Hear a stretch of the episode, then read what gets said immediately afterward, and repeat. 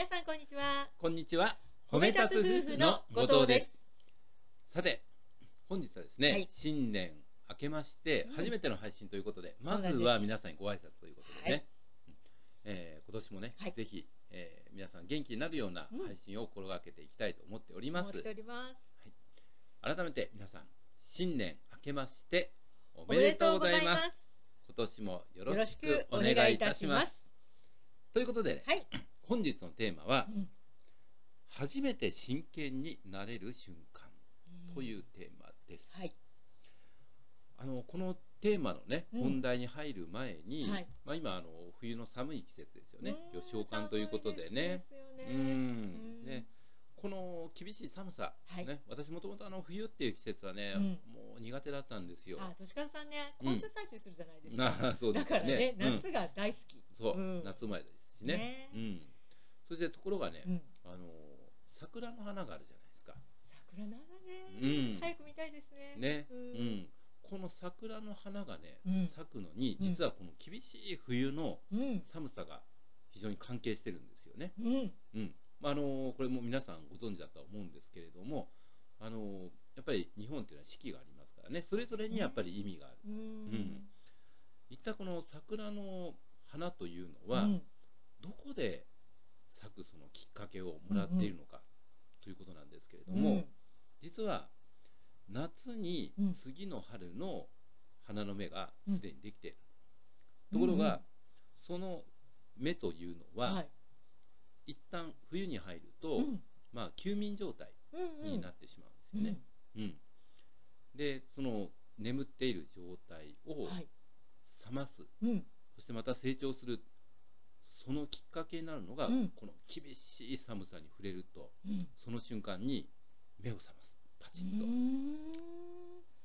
だって春になったらね、うん。満開になるから私はねうん。春になったら目覚めるもんだと思ってたんですけどね、私もねそう思ってたんですよ、うん。ね暖かくなって気温が上昇すると、うんうん。ぐっと起き上がってね。そうそうそんなイメージでした。イメージイメージ、うん。ね。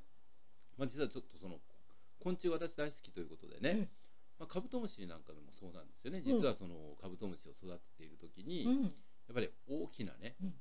まあ大きなカブトムシを育てたいと思ったら、うん。やっぱり冬の厳しい寒さっていうのがやっぱり必要なんですと。あそうなんですね、確かさん身近にねいながらそういうことは私あんまり気にしてなかったんですけどはい。ね、、実はそうなんですよあね。でこの桜の花もねうん。やっぱり目覚める瞬間というのは実は暖かくなる瞬間ではなくうん。この厳しい寒さに触れた瞬間にうん。目覚めるとね。じゃあ人間と同じですかね、うん。人間もね、うん。寒くなったら、うん。あ寒いと思って、うん。真剣に眠ってても目がパチって覚めるじゃないうんですか、、そうそうそうそう、ね、ずっとねうん、暖かい中でポカポカしてるとねどんどんどんどんね。ね しちゃう、うん。いつまでも眠っちゃいますよね。ということでね、うん。この今回のテーマで、うんやっぱり真剣になれる瞬間っていうのはね、うん。私の友人のエピソードを交えてお伝えしたいと思うんですけれども、その友人の方は公務員、うんうん。まあ、職業的に収入的に言ったらもう安定している職業うんで、うん。まあ、ただですね、はい。まあ、いろんなその、まあ、仕事柄ハードなところもあったりとか、うんまあ、やめたいやめたいってあ言ってね。口癖のようにね言ってたんですよね。うん公務員って恵まれてますよとかそういった声もね聞こえてきたりとか、あるいはやめてどうするのとか、いろんな声が聞こえてくると。うんでそんな中ね、うん。うんまあまあちょっとしたあの儲け話というんでしょうかね、ううんんまあ、よくあるじゃないですか、うん。でそれにまあ引っかかってしまってというかまあ、それでね、ううんんまあ、その話に乗っうん。て、とうとうね、うんまあ、その公務員を辞めてしまって、うん。うん。まあ、なんと退職金も全部つぎ込んで、あそこに？うん、あら。一文なし、じゃあ。うん、で結果もねうん。いつまでも出てこなくていやこれはもうーん。もう騙されたんじゃないかみたいなことになってしまったんですよ。じゃあ預けたお金は戻ってこなかった。んですね。うそうですね。うんまだ。ね。うんまあねまだあのゼロじゃないかもしれないんですけど、もうねほぼほぼもう何年も経ってますからね、うん。ただね私が本当その方とお話しした時にね、うん。うんもうこれはそのその話を持ってきた人にね、うん。すごい腹を立ててるのかなと、そうでしょう。ん、お前騙したう、なって、うん。とところがその方違ってました、うん。怒ってなかったんですか？うん、あのやっぱり悔やんでる部分は正直あったんですけれども、うん。でもそのその話を持ってきた友人には、うん。あんまりねうん。私に言ったんですそのいやなんとかその責任取ってもらいましょうかとか、うんうん。うんちょっと私が代わりに言ってあげましょうかとかうんうね、うんん言ったらとしかさんがねそう、うん。うん、そしたらね「いや後藤さんあんまり〇〇さんのこと責めないでください」と。うん。え？うん。だって自分がねだってそんな目に遭ってるのに？僕はね今まで公務員をね、うんなんか不満をいつもいつも愚痴とか不満をね、うんうん。つぶやきながらうん。なんとなくややめきれずにうん。いたんだけれども、うん。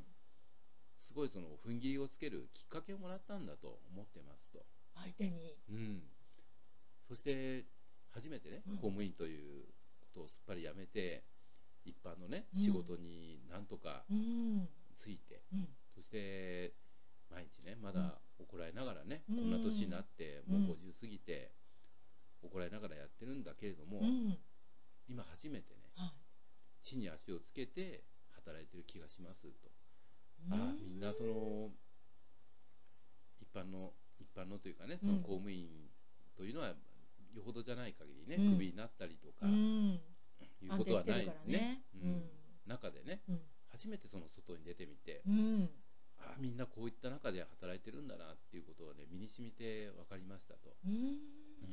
お金が一銭もなくなってね、うん。初めて真剣に世の中の仕事を探すことができたんですと。うんそれ聞いてね、うん。すごいなこの人と、ううんん。としかさんから見てねうん。今のうん。そのねご友人ってどんな様子ですか？今でもね、うん。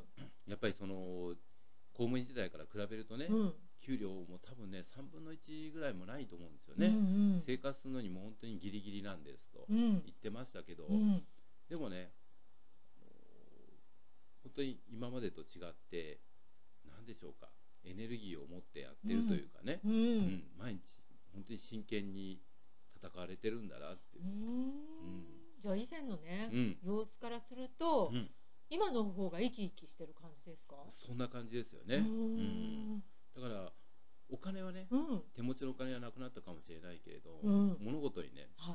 真剣に向き合える向き合えるようにうんなりましたって、そんなことも言ってましたよね、うん。だから私はその今回の,、うん。このこのご友人のうん。エピソードで言うと、はい。やっぱり人生でもね、うん。やっぱこの厳しいこの寒い時期ってね出来事ってあると思うんですよ。でもね、うん。だからその瞬間に初めて真剣になれることもやっぱりあるのかなうん。と、例えばね私はもうそうじゃないですか、うん。その起業をしたりする時うに、ん。お金がね、はい。たっぷりあってうん余裕があったら、ううん。まくいくのかなって。そうじゃないと思います。うん。それはね思ううん。そうじゃないと思う。うん。多分余裕があればあるほどねそれを計算に入れてしまってそう結本当の局はねね本当の意味の真剣さっていうのは出てこないかもしれないなと。先日ねうん。あるあの、うん。番組で木こりのね方が出てたんですよ、林業にね携わってる方が、はい。その方が言ってる言葉で印象的だったのがね、人はね困ったらね、うん。知恵が出るんだって、うん、追い詰められたらね、そう。ん、うん。やっぱそういったね、うん。まあ、今回の話で言ったら厳しい冬のね、うん。寒さに触れた瞬間に目が覚めるっていうのは、ある意味、まあ、人の生き方でもそうかもしれないなって思いましたよね。だからもともとね、うん。もしかしたら持ってるね力があるのに、うん。それを眠らせるだけかもしれないですね、私たちってね。うん。うん。なのでね、まあ、はい。ちょっとこの季節ではありますけれども、はい、あの冬の厳しい寒さ、うん。ね。でも、うん。これが必要な時もあるんだはい。ということをね、うん、ぜひ皆さんにもお伝えしたかったなと思いましてこのようなテーマになりました本日も最後まで聞いていただきましてありがとうございましたあ。りがとうございました